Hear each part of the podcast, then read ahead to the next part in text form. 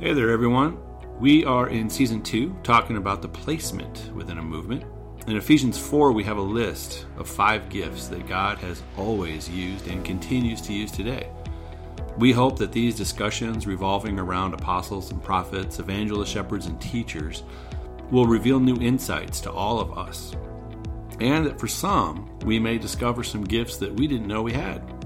So, welcome to We Have Permission, a podcast designed to awaken and empower the ordinary person towards one extraordinary mission. Your permission starts now. All right, welcome back, everyone, to episode three of season two, where we are continuing to have our conversation about the APEST. And so, uh, Pete, there is um, there's a lot of content here that we're we're kind of diving into, and you were telling me something the other day that just helped me make sense uh, a little more about how you're as we're determining what is our dominant strength mm-hmm. uh, or characteristic in this. Um, talk to me about that a little bit. Yeah, um, it's pretty. It's pretty common, I think, for us to believe that we only have one of these gifts, or maybe we don't have any of these gifts. Um, and the reality is that we really do have all of these right. somewhere buried within us. And it might be a better example to to um, I guess an illustration would be is if I threw you a ball and you caught it with your right hand, that would be your dominant hand. That'd be the first thing that right. you were more inclined to catch with. That's probably your number one gift. Yeah. Um, if I throw the ball to you and you catch it with your left hand, it's a little a little bit harder, but you can do it. That's probably your second gift, um, as opposed to your left right foot and then maybe your left foot and then right. then your head. It's like man, I never I've never hit the ball with my head before yep. playing soccer or something because we live in a different country than the right. rest of the world. um, but but those five are all there. Right. And so we need to be thinking about um, that in terms of trying to give each of us a little bit of practice to let those things kind of rise to the surface. And I think that helps me understand too that God has instilled all of this in there. And it may give you a little bit of hope as to the people around you that don't seem to have a whole lot of um, gifts. It's just maybe they just haven't had a lot of practice. Right. So, well, I know we talked a lot in season one about this concept of chaotic tension, mm, and yeah. so um, there is this. There's two different ends of this spectrum. If we're talking about a spectrum that we all have all of, there's there's the right side and the left side. Right. Talk to us again about chaotic tension as before we jump in and talk yeah, about evangelists. We, we had talked about how we need to start with mission, which moves then to a structured church. And so our left side of the page was more of this chaotic sodality, which is where we start outside the walls, and it's a missional side. And that's where our apostles and our prophets really are at home. Um, they're they're comfortable there, being pioneers. The right side of the page, which we'll get to um, next week, the next couple weeks, is more the establishment of the church. This is what we call modality or order. Um, and this is where it won't be a surprise to many of us, but this is where our shepherds and our teachers are really comfortable. They're really comfortable with a roof over their head, and they're a little bit more methodical and a little bit more comfortable just in a more, uh, I think, organized setting. Um, but today we're going to be talking about the evangelist. Right. And the evangelist is kind of like this uh, freelance dude that can kind of go both. He's got a, he's comfortable with a foot in both doors or in both worlds. Right. Um, and so um, a lot of times people will think of the evangelist as this person that's just very, um, very clear with the gospel message outside the church to the to the non-Christian, which is true. Yep. But he's got a really strong role oftentimes within the church right. as well. And it's been interesting as I've been traveling the country this last year and I've been talking to different staffs. Um, really, really interesting to see the the tension between staff usually is this left side high apostle prophet versus the shepherd teacher they just don't see through the same lens but it seems like it's the evangelist that's right in the middle all the time it's like oh i like everybody this is just the glue holding it together yeah it very it was very interesting to me because i think if you would have asked me before this whole process started i would have guessed evangelist would have been on the far uh, evangelistic right. or right. um, outside mission ground, side right? yeah, the, yeah. The, but it's interesting that they kind of run right down the middle okay. all right so let's uh, let's break this down a little bit. What are the characteristics of the evangelists? Evangelists are really easy to get along with. Um, they're whimsical kind of people. Uh, they're charismatic in nature, easy to relate to. Oftentimes, they're storytellers. They inspire people. They have this infectious personality. Um, overall, people just know that they're loved when they're around around um, an evangelist. Um, I was realizing too, this was something that I hadn't really thought of until I started really looking for it. But oftentimes, um, evangelists can get away with an awful lot more, like politically incorrect statements can come out of their mouth, and nobody's offended. It's just kind of funny, like it's like because they because they know they can sense that there is the sincerity of hey, they they just love me. Yeah. They said something a little off, but I, I, I, trust their character. Whereas somebody that doesn't have that gift, I mean, they could say the same thing or even less of an offensive thing, and they really get railed for it. Right. Um, yeah. yeah. Their their love for people just really stands out. Someone that comes to mind for me is actually uh, my friend Nikki, hmm. who is on staff at, at our church.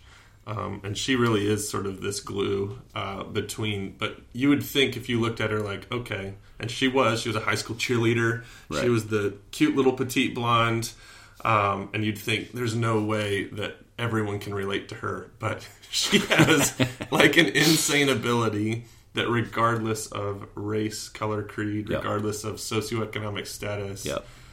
if people come into relationship with her, which yep. more likely than not she's going to initiate. Yep.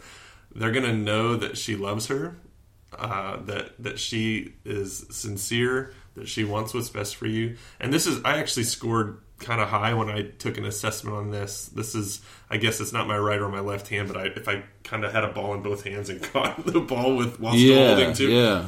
the evangelist would be one of mine, and it and I I kind of resonate with uh, Nikki's approach to things and evangelist's approach to things, and that always looking for new, fresh ways yeah. to communicate the truth of the gospel oh. in in um in sort of uh, in ways that have handles for whoever is listening. Yeah, Um, where they're coming from, not one size fits all approach to yep. communicating the gospel. Always looking for those parables and those stories yep.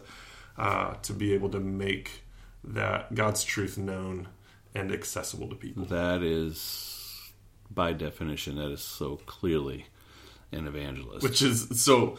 When we get into uh, the the passion and their fuel, mm-hmm. the passion of the evangelist uh, is gospel clarity. Yeah, that's it. that's it. Like, like it's funny. Like that's the thing that just really resonates with with with somebody that's an evangelist is like we just have to get this clear message communicated in some way. Find those handles, like you were saying. That yeah. is that is so. And for me, that's like their passion. I'm trying to maybe get away from some of the dogma that people have heard or perceived to be mm-hmm. what it means to follow Jesus, um, or always looking and learning from other denominations and other approaches and like, hey, how do, what works for you? How yep. do you talk? Like, yep. there's a bit of an agnostic approach to whatever works. Yep. to communicate. And I and I think too, it's it's more than just um, a good talker. Yeah. This isn't just a good communicator. That sincerity is. It's it's like the gospel um, was described to me like this: that the gospel and an evangelist is like at the surface, and they're always seeing ways in which it's appro- appropriate to share. Yep. yep if it's the person that's you know your your waitress or whatever you just have it's just right there. Yeah. But it's also very deep like it, it can move you to tears yeah. in a moment because it's it's very much a part of your soul. Yes. And so that's that would be um, their passion. That's awesome. So then what's their fuel? Their fuel would be non-christians you okay. know just being around. I've got a number of little stories and maybe a couple examples that might help um, illustrate this um, it's it's it's not the same expression as the shepherd. The shepherd has this desire to um, have compassion and to share, but the fuel of a um, but the fuel of an evangelist is more like truth telling, and it's a little bit more bold. Um, there's a famous evangelist um, from I believe the 1800s, C.T. Studd. He's a British missionary to China, India, and I think Africa and he had this quote. He said, Some wish to stay within the sound of a chapel bell, but I'd rather run a rescue shop within a yard of hell. and I have noticed non Christians are such an they're just like uh, evangelists are like magnetically attracted to a non Christian. Um, I've had a number of people um, in our ministry too, as they've graduated, that I've talked to later and say, "I'm Pete. I'm just I'm bored with with Christians. I have to, yeah, have to have non Christians yes. in my life. It is it is a need." Um, kind of funny. I was down in I was in Dallas uh, last year, and uh, we were in meetings all day. It was a bunch of a bunch of pastors together, um, ministers, and we were cooped up all day. And so you get a break, and you know some people, you know, just they, just want to they just want to take a walk, and some people, you know. Um, you know, it's it's almost like this idea that they, they, they just they just want to re- refresh themselves in some way, shape, or form. And um, this one dude comes back and he says, "I feel so much better." He says, "No offense to y'all, but I can't stand with being non with being with Christians all day. I had to go share my faith with somebody on the street." And so, like you need to shake off. Like, I mean, I mean, he went and shared his faith, and it just like relieved him, like he smoked a cigarette. Oh, so much better. so that was um, that was pretty cool. Okay, so if their fuel or their passion is gospel clarity. Mm-hmm. Their fuel, non Christians. What's their role? Uh, compassionate or uh, contagious compassion. Um, we have to remember that all people, like we said at the beginning of this podcast, all people mm-hmm. have all five gifts. Some are latent, some are buried, some are unused. And our culture is extremely sensitive to privacy and to independence. Hmm. Um, I've heard many people, and you probably have too, say, you know, I just think faith should be this private thing. Yeah. That, that, that we just don't have to tell people about. But how beautiful are the feet of those who bring good news? Like, mm. if they aren't going to be preached to, how are they going to hear? Uh, this is this is a really, really, I think, culturally, we have really buried the evangelistic gift to the point where I think, in the name of culture and in the name of um, whatever we believe is like the politically correct thing to do, we really have, as a culture, buried this gift. Yeah.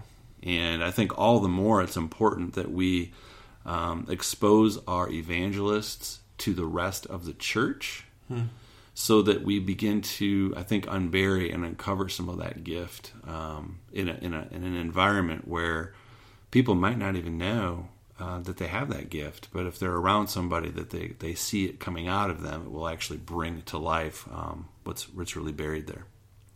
Okay, so with with each of these, um, we take a little bit of time just to to kind of help maybe some of the the younger, more immature. Uh, folks in these gifts to to acknowledge some places of immaturity and to grow yeah. towards maturity. So um, let's talk about maybe some of the unhealthy ways that the evangelist uh, gift can get caught up or trapped. Yeah, um, evangelists because they're so relational, um, they they are very extroverted people, and they can become very popular. Yeah, and as we know, popular opinion hmm. Um, can create a shallowness to them. Um, and it's pretty it's pretty difficult for a lot of evangelists to find the discipline to find solitude. Uh, when you're in solitude, I think it creates that depth to yourself, and I think it keeps you grounded. But if we're always with people all the time, yeah, it, it can really create, I think, a, a shallowness and, and, and maybe being swayed by popular opinion rather than the gospel itself. Which is good that the the prophet is kind of right next to mm. the evangelist, so part of right. um, just having them on their left hand to be able to be like always pointing them back to God, mm-hmm. keeping them grounded as well, yeah. uh, and rooted. Um, I think too the teacher would be a good person to be close to an evangelist, so that they can kind of help them develop that that discipline. Yeah, that discipline of, of solitude. Any other unhealthy ways that this can kind of yeah, there's two more. Um, one would be the overbearing evangelist. um, they can lean into their winsomeness and their appeal, and they can sometimes oversell Jesus to the point of being annoying. Yeah. Um, we've or lose their authenticity, mm, that's true too. right? Like Very much so. it, it is coming from an overwhelming sense of compassion, but at some point in time, you go too far, uh, and it and it loses some of that, uh, and can be overbearing. Absolutely. Um, third one would be that they don't naturally train others. Um, it's of all the gifts, I believe that the evangelist is probably the most instinctive and doesn't know how he does it. Um, a lot of times, um, these evangelists, because they're so instinctive, it's kind of it's kind of like asking Michael Jordan to be a coach. You know, he's probably going to say, "Just do it, just Yeah. just go be great," Yeah. and, and he doesn't know. Just be awesome. Um, so therefore, evangelists tend to allow methods to be put in place to get the job done instead of helping people find their own approach. Hmm. And man, I, I mean, it makes me just think back to my entire childhood and uh, youth group days, going to conferences on getting trained in evangelism and evangelism strategies and apologetics, and, and I mean, dude, I went to full blown conferences on on this stuff, Right.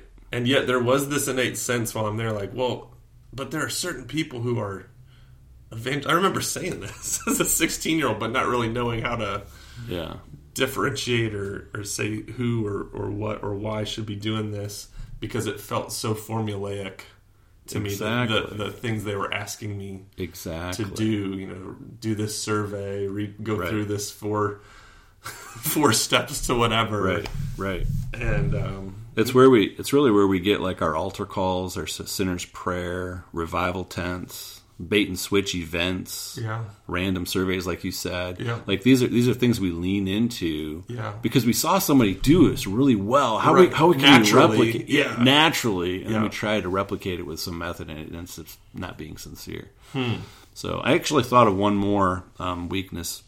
Is that oftentimes I think these evangelists are put up on a pedestal okay and they because they're instinctive they, they kind of just continue to do that and maybe don't know how to like i said like make other people great in that in that regard. So hmm.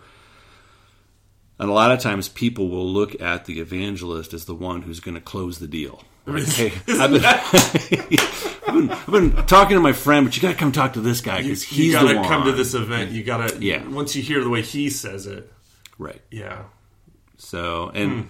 And we had talked before about how the Apostles' Foundation um, creates this atmosphere where everyone feels like they can do it. yeah The evangelist oftentimes puts off an air that If we're not people, careful, yeah. yeah, can, can naturally put off this air that, that other people are going to say, like, I wish I could do it. yeah And I wish I could be like that. So I guess I'll just have to bring my friend to have him talk to him. Yeah.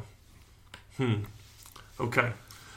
Uh, well, let's get to the practical applications. So, um, again, we're, we're kind of focusing uh, for those who are not evangelists. Right. Right. Um, my practical application would be this let your evangelists play outside. What do you And- mean? Um, these guys need non Christians. And, and we can't just kind of keep them cooped up at church all the time. We, we really have to find ways to let the world see who they are and to bring people with them, send people with them um, to uh, to experience that as well. I think if we do that, then more evangelists are going to emerge. Um, I'm convinced that evangelism is probably our most latent gift. What do you mean? Um, I think it's the most buried gift. I don't think too many people are, are doing it. Um, I think I think a lot of the other ones kind of naturally come to the surface, but for whatever reason, if it's cultural or whatever, I just don't I don't see a lot of evangelists, and I might be wrong. That's just been my take, because I, I see that there's less of them. Um, and so we need to be walking with them. We need to be exposed to them. We need to be taking them, following with them to their business or whatever. Um, I also believe um, that if we do that, our gospel fluency will improve. Um, if you're hanging around um, uh, a natural evangelist, I think you'll begin to pick up natural fluency or, or, or language that will be good in your context. Yep. And I think that's just a helpful thing too. So we we need to be attached to these evangelists. Let them run, but also send people with them so they can kind of awaken what's within them as well. Yeah. And not try to step by step replicate their process. Right. But really it's it's their emotional intelligence to understand the unique makeup of what who's in a room and who they're speaking with and what's what's going on and their way to translate the good news of Jesus to each and every person in an authentic way. Man, wouldn't that be awesome if more of us could understand ways to engage our world authentically? Hey, thanks for listening. Uh, we believe that this is an important topic that uh, deserves a little bit more attention than it's been given in the past. And so, if you would be willing to pass this along to some uh, listeners that you think may uh, benefit, please do so.